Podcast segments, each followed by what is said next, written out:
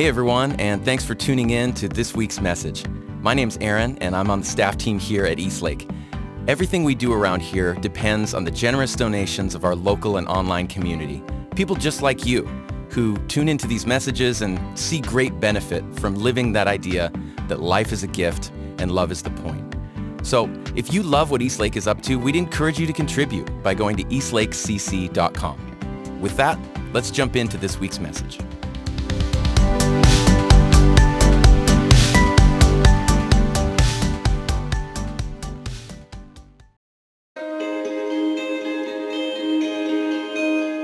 Today, we hear from Brit Barron as she begins our new series, A Conversation About Race.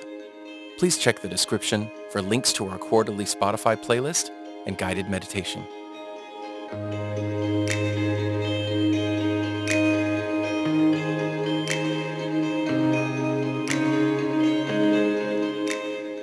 Hello, Eastlake. Uh, it's great to be with you all again. Uh, if you don't know, my name is Brit Barron and I've had the pleasure of um, being a part, a virtual part of your community for a while, and I'm so excited to be back and um, to be sharing a few weeks with you all as we dive into a topic that is very near and dear to my heart. So uh, for the next few weeks, uh, we're going to be having a conversation about race, race in America. And so if you have been listening or watching to anything uh, for the past few years, this has been a topic that I think has been more prevalent than any other time in my lifetime. You have people on the spectrum all the way from being engaged to this topic to all of a sudden June and summer of 2020, it really hit the spotlight and we were thrust into a conversation that maybe some of us weren't equipped to have or didn't understand how much nuance and history is involved in it. So uh, I'm excited for the next few weeks to be able to uh, walk us through this and give us some context and uh, hopefully create some language and helping to understand what we mean when we talk about race, racism, privilege, white supremacy, and all of these things. So uh, to start, one of the things I love to, to have folks do, so if you are at home, uh, wherever you're watching this, if you would close your eyes, if you are watching this or listening to this while driving, keep those eyes open. Um, but I want you to just imagine yourself by a river. So take a few deep breaths and imagine yourself by the most beautiful river you've ever seen. The water is rushing over the wa- rocks. The wind is blowing in the trees. You're maybe you have a picnic. You've got your favorite wine, whatever you have. Now when you imagine that as you're sitting there, you look into the river and you see that the river is filled with trash. There's just Starbucks cups and plastic bags and egg cartons and all this trash you can imagine. And so now you have a choice. You can jump into the river, you can try to grab out as much trash as you can, only to see that more is coming downstream, or you can take a walk upstream and try to figure out how that trash is getting into the river in the first place. That's what we're going to do in these next few weeks. When you talk about race in America, you cannot talk about the summer of 2020 without understanding the history and the context. You can't jump right in that river. We're going to step out. We're going to take a step back. We're going to walk upstream and we're going to take a look at sort of how we got here. Historical context is everything when we talk about race because that's what we're experiencing. So if we were all together in a big room, um, one thing I like to have folks do is put an entire timeline of history on the wall, starting in 1492 all the way to 2022. Now the reason I start in 1492 is obviously that is not the history of the first people who were here um, and cultures that were here and, and folks that were making Omia, but that is the beginning of European colonization of this country, and that is what created some of the structures and systems that we have now that we feel familiar with, right? So in 1492 was the beginning of America as we are currently experiencing it. So you have from 1492 all the way to 2022 till now. If you put a timeline on your wall, and I would encourage you um, later if you want to do some of your own context and history and research, just look up things that happen. So if I was to cut the timeline in half and I'd say everything uh, above the line, let's put acts of resistance. Everything below the line, let's put acts of racism, right?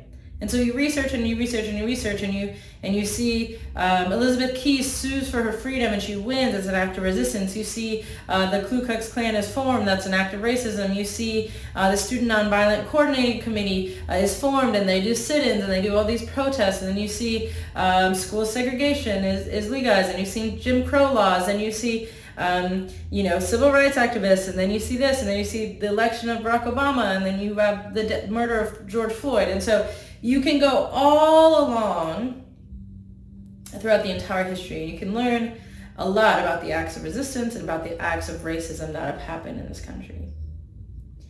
But one thing I think that's interesting that you'll find is when we go through all that history, fewer and fewer and fewer of the things that you'll find come down to one person and their interaction with one other person.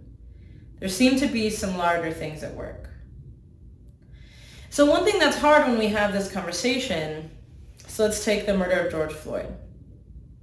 Something happens, violence, ignorance, and hate. Violence, ignorance, and hate. That's what we see. By the time we experience something in the media or all these things, it's at the level of violence, ignorance, and hate. We're, we're seeing that happen. But the violence, ignorance, and hate that we see by the time a story or, or a situation of racism gets to us is the very tip of a much larger, larger iceberg. We all know about icebergs. Most of them is underwater. By the time we see a little bit, your boat's probably already hit it. That's what got the Titanic. Um, and that's, I'm sure, a metaphor in here somewhere. So let's talk a little bit about that iceberg. Because I think when we, when we talk about racism and we boil it down to this ignorance, violence, and hate, a lot of us feel like, well, I'm personally not interacting or promoting or participating in the violence, ignorance, and hate. So am I racist? Am I not racist? Or how do I engage in this conversation? Right? So let's talk about what's holding up the violence, ignorance, and hate that we see at the top of our iceberg. Okay, so here's an iceberg. Here's the water. You got violence and ignorance, hate. At the very bottom of the iceberg, we have what we'll call racist power. Okay, racist power. Right on top of that, we have what we're going to call racist policy. On top of that is racist ideas. And then we hit the waterline and we see violence, ignorance, and hate. So let me break this down. Let me use um, one of the easiest examples we have of how this plays out. Let's use slavery. So you have power structure. You have a, a racist power structure that wants to keep its power. And so to keep its power, it needs to enact policies, right? So the power says we're going to be in charge. We're, we're exclusive. We're going to have only we are allowed to be uh, human in this way. Okay, well, we need policies um, to, to stand on top of that. So um, the three-fifth compromise, we need uh, policies about land ownership, uh, about uh, who owns people, about what uh, enslaved folks are allowed to read, do, how it's illegal to um, learn how to read, it's illegal, all these things. This power has to be held up by policies. But in order for most people to accept and engage with these policies, they need to have racist ideas, right? So to just come out and say, hey, these black people are, are less than human and um, and are gonna we're gonna enslave them, and that's a law, right? Well, I think there would be a lot of resistance to that law if it wasn't held up by sort of racist ideas. Um, their brains are smaller, uh, they're savages, there are all these things. You have to create a narrative, right? We know this about a lot of things. You create a narrative and then anything after that narrative starts to make a lot of sense. So you have these racist ideas. Well, so you have the power saying, you know, we need to keep this exclusive. We need to enslave these people. So let's make some policy. So it's actually legal to do this. It's illegal to um, aid them. Then you have these ideas. Well, we're doing this because um, their brains are smaller, they're savages, and they this is how it's supposed to be. This is the order of things. This is how it is in the Bible. Whatever, right? And then you see what we have all experienced in our narrative, our visual narrative of, of slavery, right? You see people being whipped. You see all of these things. You see the violence, the ignorance, and the hate, and how we thought about people. Well, that's held up by that power, policy, and ideas. Hey everyone, it's Kristen. Just wanted to take a moment to say thank you for tuning in. I hope that you're finding these messages helpful for you in your everyday life. Um, that's what we're trying to do here is gather around the idea that life is a gift and love is the point, and let's give ourselves ways to move forward in that in our own everyday world. Um, so I wanted to take a moment to say thank you for being a part of this community. To those of you who have participated and given financially, we want to say thank you to you. Everything that we do here happens because people make contributions. People say, I value this place. I want it to exist for me and for other people, and so I'm going to support it. And so we just want to say how grateful we are um, that you do that. And for those of you who maybe haven't had a chance to contribute yet, um, we would ask you to consider maybe doing so. If you find this place beneficial, if you find these messages helpful for you, then um, consider joining us in that way. You can go to eastlakecc.com to make a contribution, um, and we just always are thankful for the people who want this place to exist. So thanks again for tuning in. Let's get back to the message. let's take something like um, the murder of George Floyd, something more recent, right? And as I'm talking, hopefully you can start to fill in those blanks of understanding, okay, what was the power system that we experienced? And then you have these policies, right? These policies about police officers or what they're allowed to do or not do. But then you have these racist ideas. The racist ideas that black men are scary and they are so powerful and they're physically stronger than everybody and, and they're up to no good and all these. And that's what fuels the ignorance, violence, and hate that we see. So listen, regardless of whether or not you are actively participating participating in that violence, ignorance, and hate, which I would assume most people listening to this are not, we must also acknowledge, though, that that power, policy, and ideas have entered our brain. Uh, one of my favorite sociologists says it like this: When you are uh, born in America, or socialized in America, or you are you live in this culture, you are put on a moving sidewalk of racism.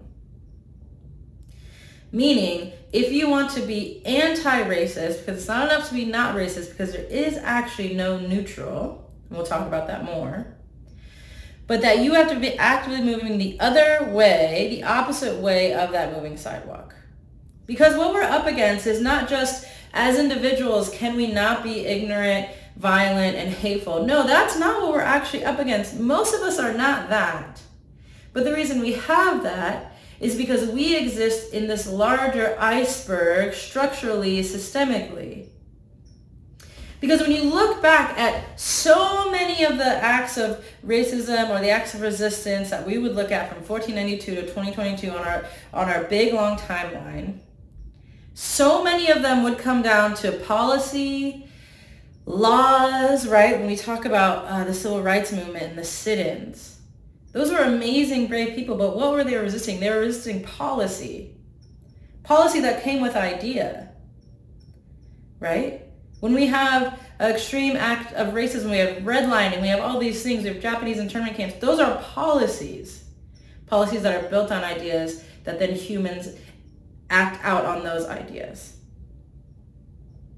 And so what we're after is not just resisting the violence, okay, well, I'm not being violent against people. No, we have to do the work of finding all the ways in which this pyramid, this iceberg has infiltrated our own system our own ideals, our own ways of being. Every single person, if you have spent any amount of time in this country, has been impacted by these structures. They are foundational to a lot of what we have experienced, what this country has experienced starting in 1492. That is a lot of time. So I want us to even as we begin this conversation, which we're going to move into a conversation about power and privilege, and then a conversation about resistance and, and our own anti-racism. But first I want us to get familiar with this reality that there's no neutral.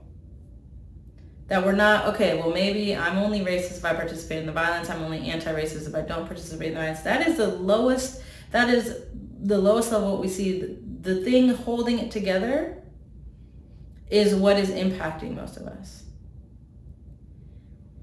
And so think about this. Is what I always think about. Picture uh, the civil rights movement. Let's talk about the, the time of Martin Luther King Jr. And uh, there was one march in Birmingham, Alabama. And what was different about this march is that it was televised. And so uh, they say that this galvanized a lot of folks, a lot of white folks in particular, who were sitting on the sidelines because they were able to visually see what happened right? And this was a particular march where children were involved and the children were being sprayed with fire hoses and it was extremely graphic and this was all televised. And so to boil the question down to, all right, so the folks sitting watching in their living rooms, were they racist? Were they not racist? Well, I think that's a bad question. But I think it's a question a lot of us have been asking, particularly if you are white and you have found yourself in the last few years. The question of, am I racist or am I not racist? And I don't know if that is the question we need to be asking. I think the question we're asking is, I, am I actively moving in the opposite way of the moving sidewalk that I have been put on? And that's what's tricky and can get hard about this conversation. I want to acknowledge that. If you've never had this conversation, especially if you're white and you've never had this conversation. It can be scary to realize that, oh my gosh, maybe I have consumed racist ideas. Maybe I've participated in racist policies and contributed to racist power. Even though I don't find myself at the very top of the iceberg, all of those things have impacted my life. And the, the scary fear of, of being labeled, let's take the label of racist, not racist, let's just take that off the table for a while right now because I want to have a conversation about how have we been impacted by these systems that we exist in. We'll get to the anti-racism soon, right? We're going to end there. But for now, maybe to ease some of the anxiety, we're talking about systems. We're talking about big things here at play that have impacted all of us. So let's take the terms and the labels and maybe some of that fear off the table and allow ourselves to be able to fully dive into a conversation about what these systems are, how they have impacted us, what it means to have power and privilege, how we can use it, and then we'll get to our own anti-racism identity. So, if you want, between now and our next conversation, I would love it if you um, just dove into a couple what you would consider racist events throughout literally history, anytime in history. This year, last year, 2020, 1481, 1792, whatever it is, and see if you can identify that iceberg, right? See if you can identify what was the racist power at work? What were the policies that made this possible? What were the ideas that needed to be spread so that the policies could be upheld? And how did that contribute to the ignorance, violence, and hate of whatever it is that you're looking at? I think that might help us along our journey if we start by looking at this as a structure, as a system. And then we find our own self in that structure, and that system. But let's not start with the, oh, am I racist or not? Let's start with understanding what that racism looks like in our context. So if you can, take some time, find a few moments in history, and just try to identify those things. Get your brain thinking in this structural way of, it's not just this event and this one thing and these bad people showed up out of nowhere. No, they've been supported by a very large structure of racism. So do that. I am excited to go on this journey with you. I hope that we can build on this historical context. The next time um, we talk, let's dive into a little bit of power and privilege Um, and don't worry, we are going to arrive at a place about what it means for us, but let's start at what it means just to live in this culture, in this country that is supported by this iceberg. Okay, well, I'm excited to this, continue this conversation. Thank you for diving in to this with me. I know sometimes the topic of race uh, causes different feelings um, among different folks. And so whatever you're feeling, thank you for continuing to come to the table of this conversation. And I hope we can all move forward uh, together because uh, we certainly have a lot to unpack.